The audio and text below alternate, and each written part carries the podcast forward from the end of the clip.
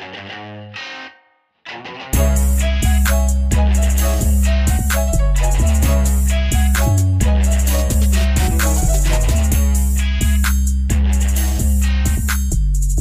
to episode 10 of Courtside Indiana. This is Jim Reamer, again joined by Zach Tyler. Zach, how was your week? Uh, went well. Wish the weather was a little warmer, but that looks like that's coming soon. Well, you know, you're you know you're about an hour and 45 minutes north of me. What's not that we're going to spend a whole lot of time on this, but but it's what's the temperature like up there the last few days? I mean, down here it's been kind of mid 50s. Up Yes. there it's been what? Yeah, so we're uh we're like low 40s here with the wind chill uh, around freezing. I was I was grilling lunch today, some burgers on the grill, and I could see my breath. We we have a frost warning potentially uh, for tomorrow morning. We had one the other day also, so a little chilly up this way. And this is why I'm never moving north of where I am. So. um, we are um, sort of in a weird period where there's just, you know, this would be the time of year when a lot of action would be happening after. I know we recorded last Monday. Some stuff has happened since last Monday. Um, but we've, um, this would be the time of year when a lot of guys would be getting D1 offers because of the uh, April uh, open periods and we're just we're just missing that. And um, so it's a good time to move into other territories. It's but it's it's something that for those who are hopefully will listen to us on a weekly basis plus your background with with the crossroads league and NAIA basketball we are going to feature to some extent especially on this podcast um, you know non D1 recruiting, and that's kind of where we're getting with right now. We've got uh, some, you know, last week right when we were podcasting, started getting some IU Kokomo stuff um, as, as far as commitments. I, I think at the time we knew Julian Hunter was already committed to IU Kokomo, and and and then since then they've added even that night actually they've added Hunter Hunter White who was uh, formerly at Pike High School, a- and then transferred to Tindley and won and was part of their state championship team. And then Dylan Ware, who is of course a guy that I've sort of advocated. I, I mean, I, I unregrettably I picked him. I gave him a, a Mr. Basketball vote. I think he is. Thought he was that caliber of a player, at least to the point of being on the All Star team. He did not make it, but probably should have. Um, and so we're going to talk a little bit about those guys. Um, have you had a chance to see Julian Hunter, Hunter White, or Dylan? Have you had a chance, much chance to see those guys play? Yeah, I, I got to see Dylan last year uh, at a Yep. tournament at a tournament out, out at uh, Cascade. I think is that west of town there, It is, yes. and they usually have a tournament out there. I believe. Nice gym. Uh, I saw him out there. Long. Um, he a lot of his his baskets were closer, or a lot of his points were closer to the basket stuff. Didn't really shoot the ball very well when I saw him, uh, but gave people fits on defense with his length. Good rebounder, very active hands too.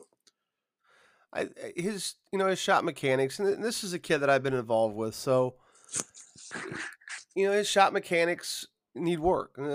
No questioning about it. And, and defensively, I know Danville employs a lot of one three one in the half court, and they use him on top. Um, I'm not sure that um, he would he would be successful in a lot of defensive systems with his length. And and I know that it, it's sometimes it's tough to swap out guys from a from a, a a system that has a lot of zone into more aggressive man to man. And I don't know exactly what Coach Eckelbarger is doing at Kokomo as far as his his half court system defensively.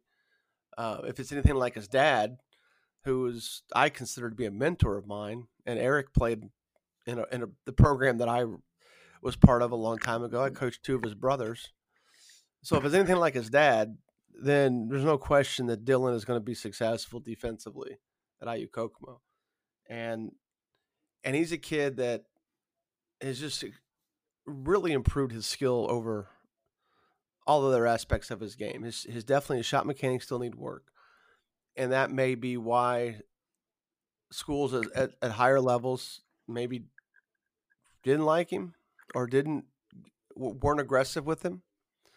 Um, but I think in a, in a lot of different parts of the games, he is definitely a Division One caliber player. So as far as I'm concerned, IU Kokomo got themselves a steal. Um, yeah, six he, seven, extremely long, as you mentioned. But yeah, go ahead with what. Yeah, he, he narrowed it down to those two schools, Huntington and, and uh, IU Kokomo, pretty quickly too. I seemed like. Yeah, and look, he's a kid too. That look, we talk a lot about distance from home, and I think in in talking to guys that I've been involved with, and and I and I had nothing. I had no discussion with him in terms of his decision making process. If if the issue is from distance as it relates to distance from home, if the issue is how far from home you are, then the answer has got to be it doesn't matter. Whether I mean we talk a lot about guys that go to Butler, you know, that are close to home. Once you get to college, you're going to be immersed in that college system. You know, you're going to be immersed. I'm not not system, but culture. Right. You're not if you're embracing it whatsoever, you're going to be you're not going home on the weekends just to hang out. You know, you might take laundry home every now and then for your you know for your mom to take care of or your dad depending on the home situation but but if the issue is i need or want my parents to be at my games then distance from home becomes an issue and I think that could be a situation where it was real easy for him to to get excited about scholarship situations um, you know that are just close to home and and especially if you go to IU Kokomo, I mean, academically, you get a degree that says Indiana University. That matters. I, I mean, it really does. Um, you know, as a guy that graduated from IUPUI, I know that you know my diploma is Indiana University. Same here. And eh, exactly, and um, you know, so it from a basketball perspective, if he's, I mean, if he's getting his education paid for, then I then it's all of this is is a success. Um, you know, but definitely a kid that's under recruited, and definitely a kid that Coach Eckelbarger will will love having. He's a kid that that is um, can play multiple positions at that level. Probably can play all five positions at that level. Definitely can defend all five positions at that level, or I should say, he can definitely defend four positions at that level. Um, yeah, but they can run a lot of offense through him. Gonna have to add some strength if he's gonna guard a five, probably. Yeah, um, and when you look at some of the guys that have come through, like if nothing else, the Crossroads League, where they have had some D one guys that have transferred down. Um, you know, probably, and now with what NAIA has gone to just one division, yeah, one division. so now you're you're getting into a little bit more of an athletic, you know, competitive situation. Um, no question in my mind, he could guard three positions in that league, and, and definitely even if it's just a situation where every now and then he's he's switched on to a smaller player, he's going to be able to handle his own because of his length. Um, Hunter White is a kid that started out in the Pike system, transferred to Tindley, played with Eric Hunter, who is now at Purdue. Together, they won a state championship, and he had some big plays in the final game.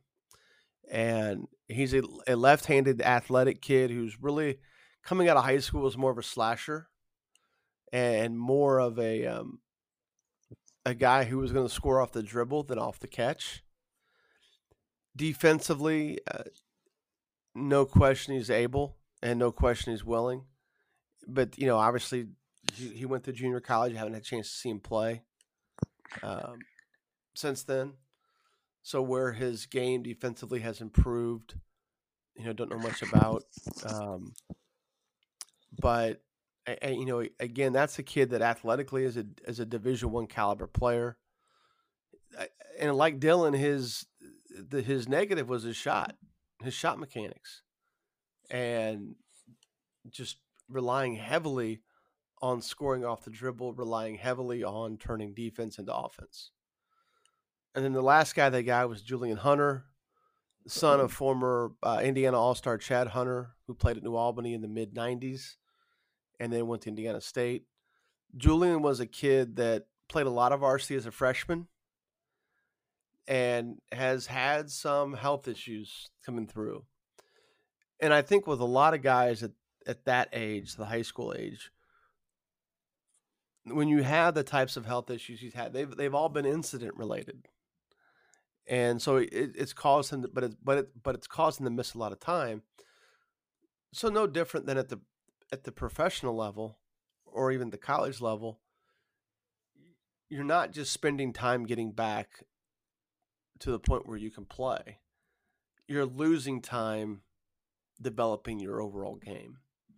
So what what Julian has seen is at six four, six five, he is more of a strictly a power like a four, as opposed you know his dad was six five and, and a two guard, and and Julian was a kid that I think coming in, you know, getting a chance to play with Romeo, getting a chance to play with Sean East, you know, early on his his playing time was going to come because of his his athleticism, his motor, his ability to get to the glass make plays, you know, you know, make plays around the paint, especially off, you know, especially um, second chance opportunities.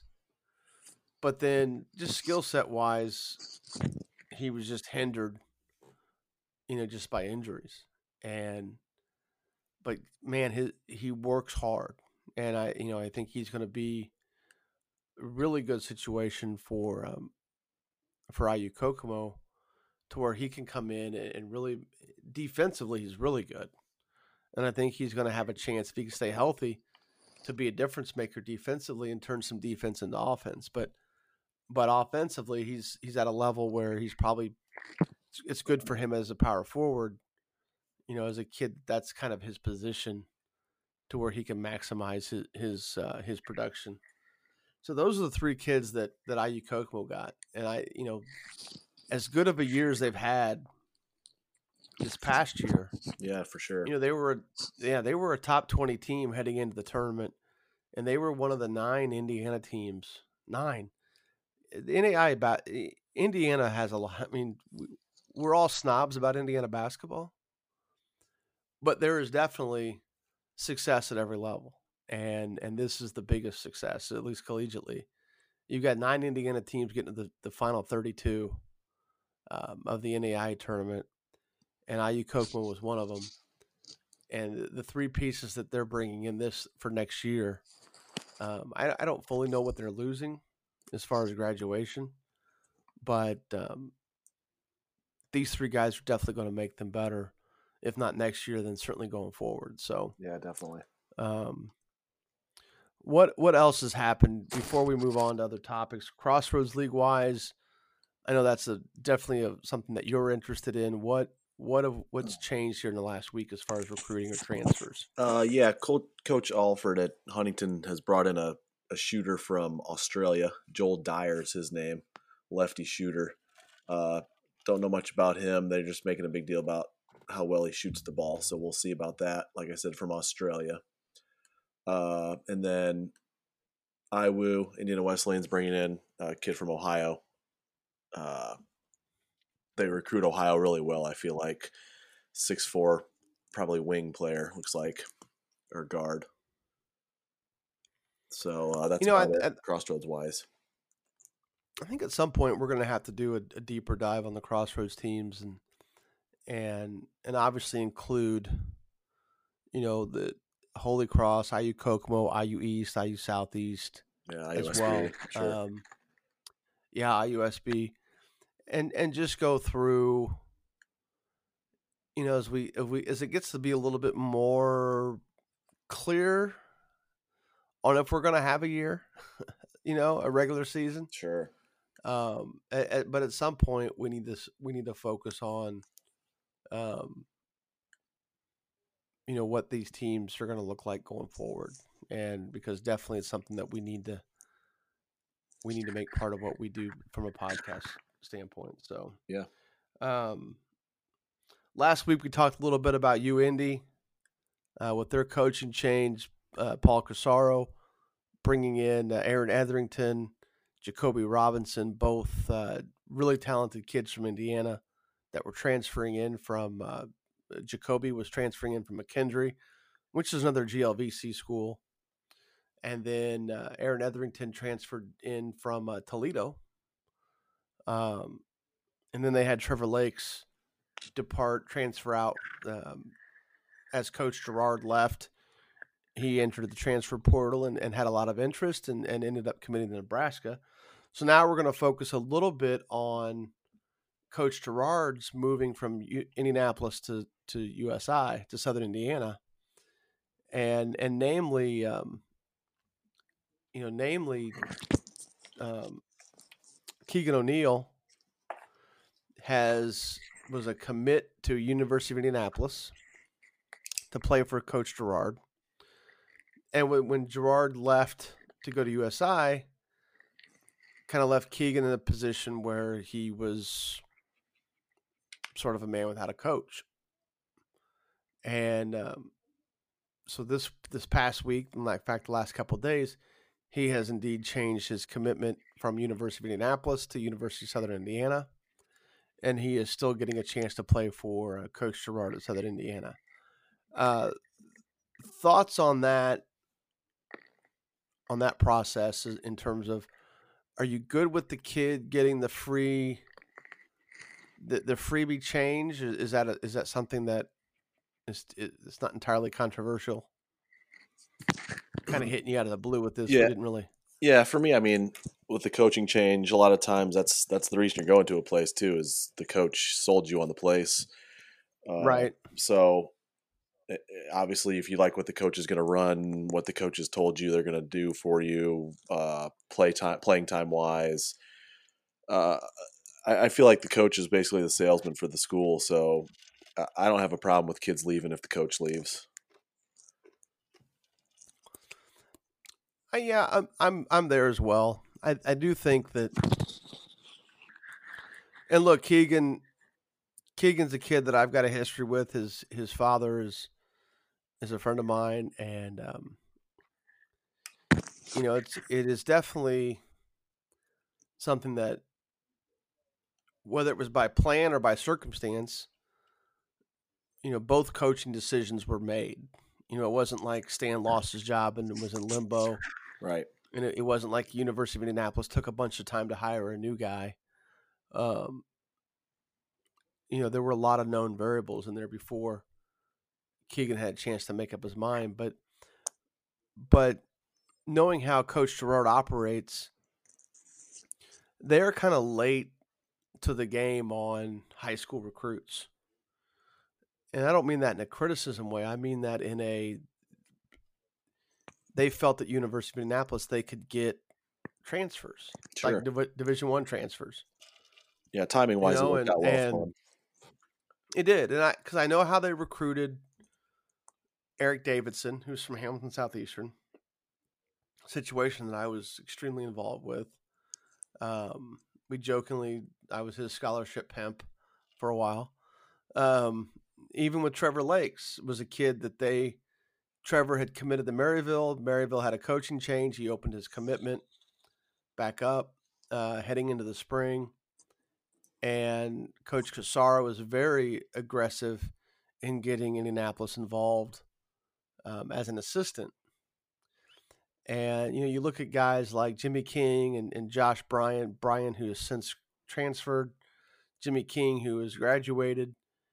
You know, you look at some of those guys, and those dudes are few and few and far between on how Indianapolis recruited high school guys.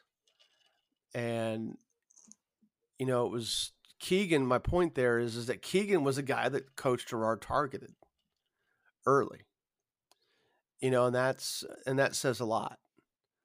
So when he switched to USI, you know, just in talking with Keegan's father, you know, there was definitely interest in Keegan's mind of, look, if Coach Gouard wanted me to come down to USI, that was going to happen, Right. and and it and it did. And it seemed So- like he gave it time at UIndy a little bit, didn't he? Before just He, he did. I mean, I well, I, look, there's look, there's there's two ways to look at this. One, hey, let, let's see who they hire. Right. You know, and I, and I don't know the behind the scenes. We've not had a chance to talk to to Keegan's father yet, and um, to seeing how the, the behind the scenes, you know, how that how the machinations work between process and decision making.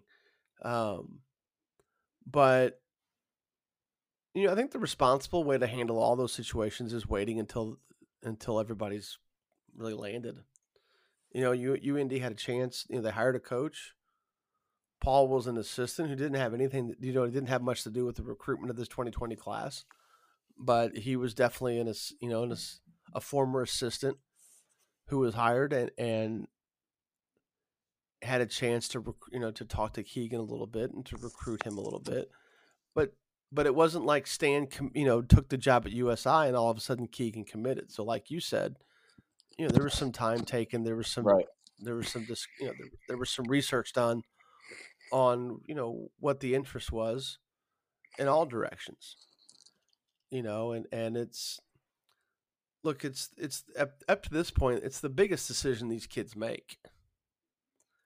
You know it's the, the sometimes the biggest decisions you make are college you know your first ho- your first home purchase getting married and the first job that you take that you view as a career you know as as opposed to just a job you know and and um the college one is the first one of these things that that happens for a vast majority of people and it and it goes a long way to scripting the rest of your life and you know and, and not i don't mean basketball wise i mean professionally you know and and what you're going to do after college. So it, it's good that keegan took his time and you know they usi has gotten another kid from UIndy as a transfer jacob uh, Polakovich, um, who's a kid that I don't, I don't know much about. He's from Michigan, but but is definitely a guy that transferred from UIndy to USI, and, and certainly sees that as an opportunity for him. Um, but you know, my understanding going for you know from dealing with some trans, you know, from situations in the past, and even a little bit in digging with Trevor Lakes' uh, transfer from UIndy, was that it at the Division two level they pretty much don't require you to sit out a year unless you stay in conference. So I don't know how that applies to a guy like Polakovich, and I definitely don't know how that applies to someone like Keegan, who certainly signed a letter of intent to play for UIndy. Um, and we, you know, I don't know that. I, I doubt very much you'll have to sit a year because it's not nearly as formal at the Division two level as is as it is at the, the, Division one level. Sure. So And you got to you got to think of Um, it too from the coach's perspective. The coach is coming into the new situation also, and maybe that's maybe I'm not saying Keegan wouldn't fit in his system, but I'm saying like you're coming into players that were recruited by a different coach, so maybe they Right. won't fit in what you're what you want to try to do when you come in. So there's that side of it too. well, and I, and I wonder if at an institutional level, from the NCAA perspective, no, no real insight here, but and it's not like, hey, we don't care what happens at, at non-division one levels, but but you know, D one guys are are guys that are you know recruited and committed at division one level a little bit more quantity or quality necessarily um and when coaches change jobs or lose jobs you just don't want a situation where guys are cherry picked um you know just because there was a coaching change and I, I think that's why a lot of this talk recently of NCAA considering the rule of kids or players getting a free transfer, like a fr- one-time transfer without having to sit out a year. As of now, that's been tabled. You know, that was a discussion that was going to take place. the The question was going to be: Would would it be enacted. What the question wasn't going to be was it be enacted. The question was going to be would it be enacted this year? Because that was something that was, you know, that was in consideration with Lakes' transfer out of UIndy. Was when you transfer up, you still have to abide by the the residency rules. So he's going to have to sit a year to play at Nebraska, and that impacted his uh, attractiveness for, uh, from some schools. Xavier, for one, they were interested in him if he could play now, and he could not play now. Not not under the current rules, he could not play now.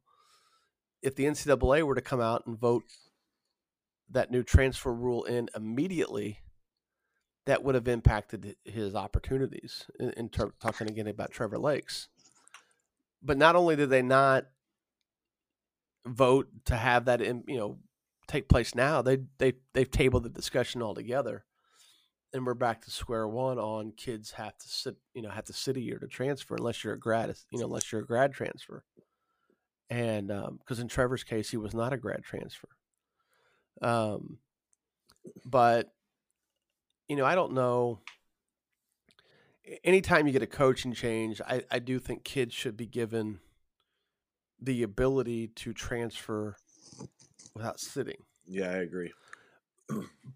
but I do think that that should only take place after the school that you committed to hires a new coach. And assuming it's not some dumpster fire of a process, which we didn't have here. UIndy was very quick and decisive. Southern Indiana obviously was very quick and decisive after Coach Watson retired. They targeted their the guy they wanted. They got him. UIndy uh, wasn't real far behind in, in their process in terms of, of replacing Stan with with Coach Corsaro. Um, I think once the once the coach has been hired, I think the, the, the recruits especially should have the ability to to change their mind because despite what the NCAA says, what you said earlier was exactly right. These guys make their decision 75% of the time based on athletic reasons. And um, no matter how much someone like me might counsel them, you know, or, or someone like a school coach might counsel a kid saying, look, you got to make sure you consider academic interests, internship interests, things like that, things that are important in the recruiting process. Um, most of these dudes make decisions based on basketball reasons. Right. And uh, um, not against it, but you know, I know the last group of kids I coached that, that I'm sorry, the last group, group of kids that have since gone to college and have now are now done with college. Six of the 10 kids had new coaches from the time they committed until the, the end of their freshman year. And that's, that's pretty, that's a pretty big, that's a pretty big, uh, it's a, it's a pretty big variable in terms of you know the decision making process. So if you're making a decision based on your coach, you know it's there's a pretty darn good chance that by the time you get to college or by the time you're you're through the end of your first year, you're going to have a different coach. So make sure there's other reasons, right? Uh, you know, in, in terms of your decision making, but but so anyway, so we're kind of through with with the D two stuff. Crossroads League, we're good on that. Yeah. And uh, IU Kokomo, they they've had a good week, right? Solid, very solid week for IU Kokomo.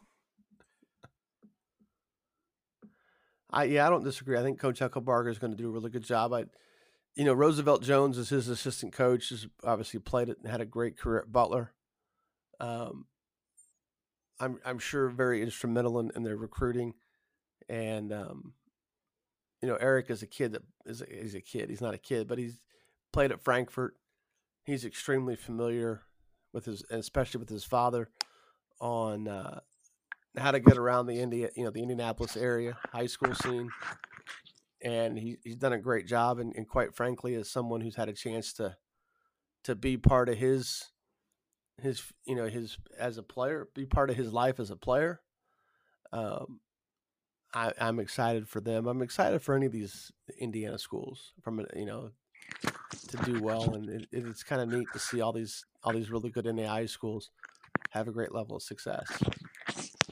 Oh yeah, and, for uh, sure. Especially with the with the divisions mixing now, I think it'll be really interesting to see how they handle that that adjustment, and I, I feel like they'll they'll do pretty well actually.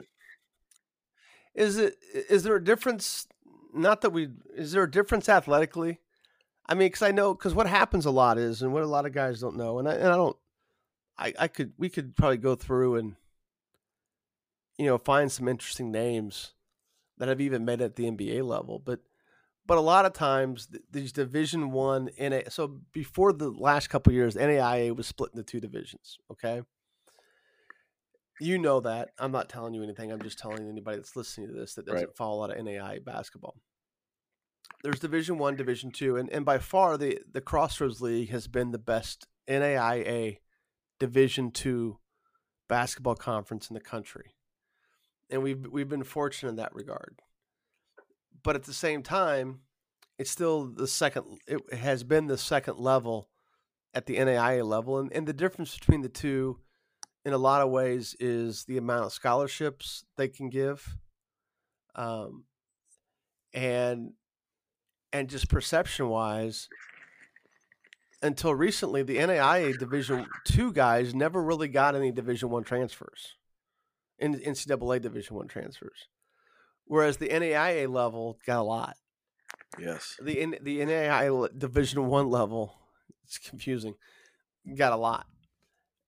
And sometimes those were academic hardships, guys that just really weren't fitting in. They weren't just regular transfers. They were guys that really were out of options. And you know they were because they could just as easily transfer down to NC, to Division Two, NCAA Division Two, and play right away. But academically, these guys just weren't cutting it. They were they had some sort of issue with the NCAA, and you know for those who really aren't paying attention, NCAA and NAIA there's no mix, so you could transfer to NAIA school and not have any NCAA issues because it's completely different jurisdiction.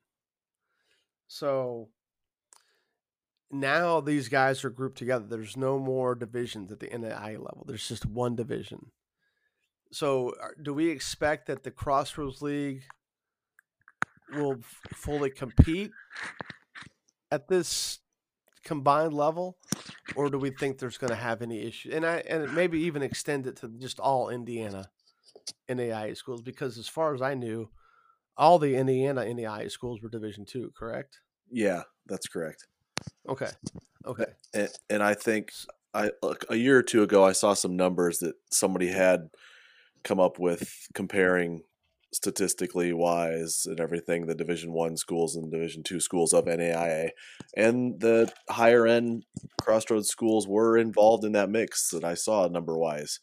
Uh, i'm not sure what all they went into to compare statistics when the i mean obviously division one and division two are different players so uh, yeah i'm not sure what what was going on with those statistics but they did show that like the Indiana Wesleyans, the Marians at that, and the Bethels at that time, were going to be able to compete with those uh, higher end Division One schools, and then the the other Crossroads League schools were also in that mix though as well, a little further down.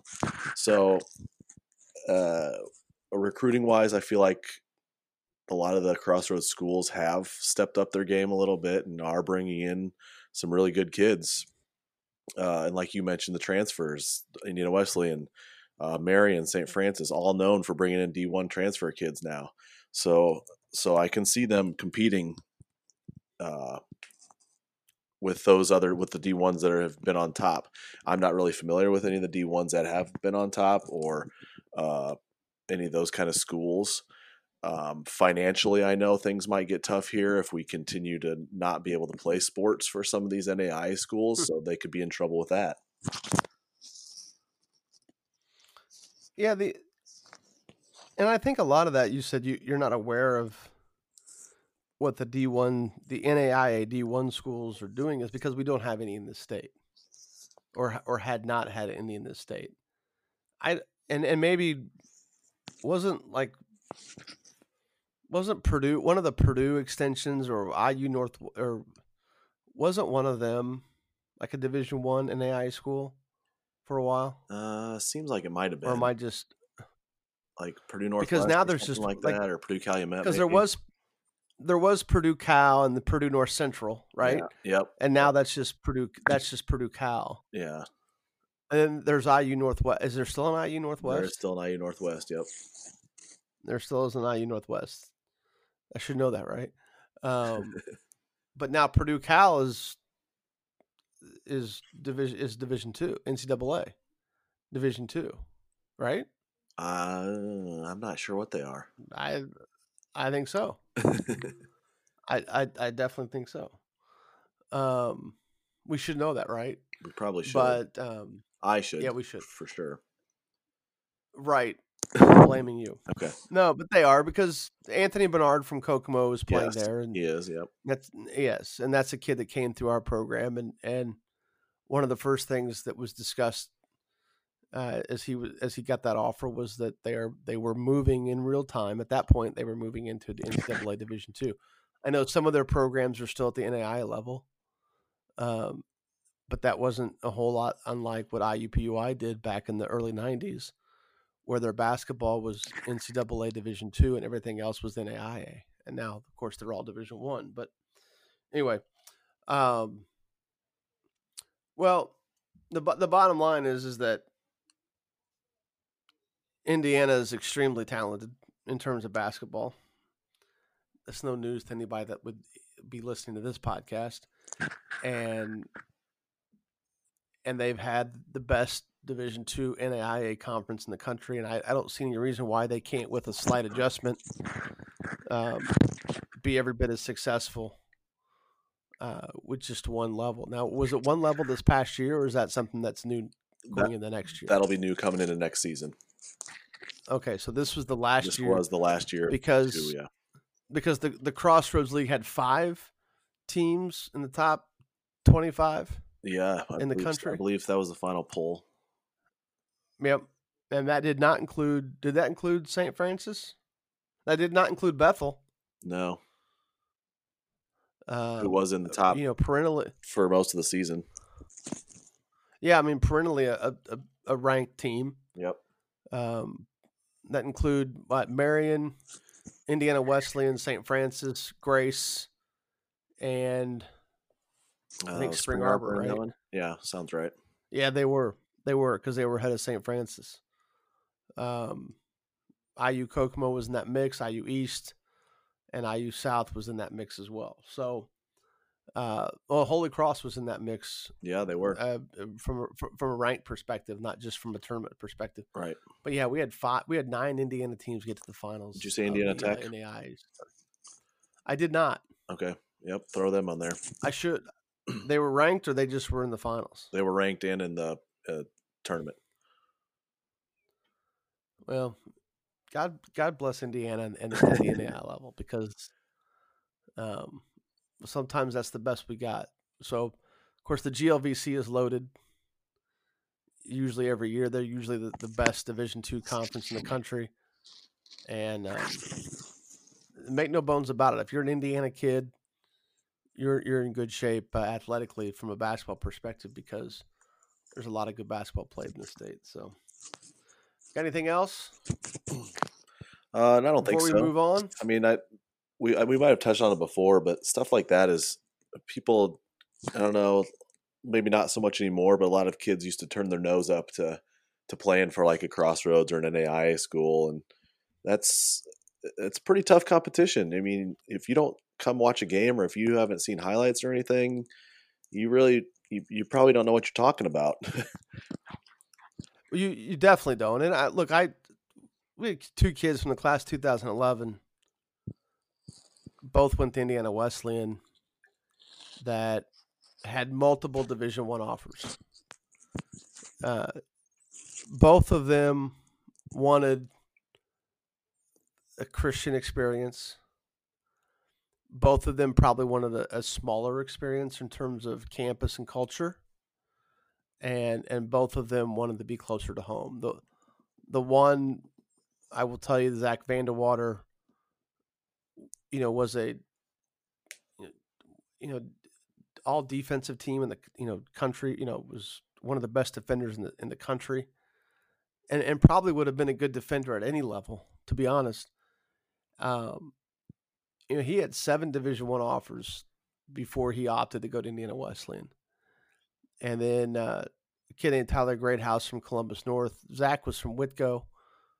Tyler Greathouse from uh, from Columbus North had had two Division One offers, chose to go to Indiana Wesleyan, and and again, both situations were were motivated by factors that had nothing to do with basketball, and and have no problem with either one of them, and that's the kind of attraction that these schools have, is that they can beat out Division One NCAA Division One schools, and and they may not be able to beat them out in terms of facilities. They may not be able to be able to beat them out in terms of prestige, in terms of schedule, in terms of who you know, in terms of you know actually getting games on TV. I know Indiana Wesleyan does a great job of getting their games on ESPN three. Yeah, they do. Um, which is great for a guy like me that has you know that gets most of his stuff on streaming anyway. But um, you know, it, it still highlights the fact that these schools are ultra competitive and and that and ultra successful. Oh, definitely. You know, and and winning does not suck. you know, and Zach and Tyler will both tell you, and uh, will both tell you that that they had a great experience and love the decision that they made. So yeah, I mean, you can you can come and potentially try to play for a championship at an IWU or a St. Francis, or you can you can go to a Division One school and kind of a mediocre career, and just to say you went to D one. So I mean, if you're a competitor and you want to win, Crossroads League's not a bad way to go. That does it for episode 10 of the Courtside Indiana podcast. We've got about an hour that we recorded on Zion Williamson, payer, players getting paid for their likeness, and G League entrance uh, into this year's well, not into this year's draft, but just guys bypassing college. So we'll uh, we'll split that off and, and make it a separate podcast. Uh, appreciate you listening. Again, you can subscribe to Courtside Indiana on on Apple Podcasts as well as Spotify and SoundCloud. Get a chance to give us a rate and a review. We greatly appreciate it. Thanks for listening.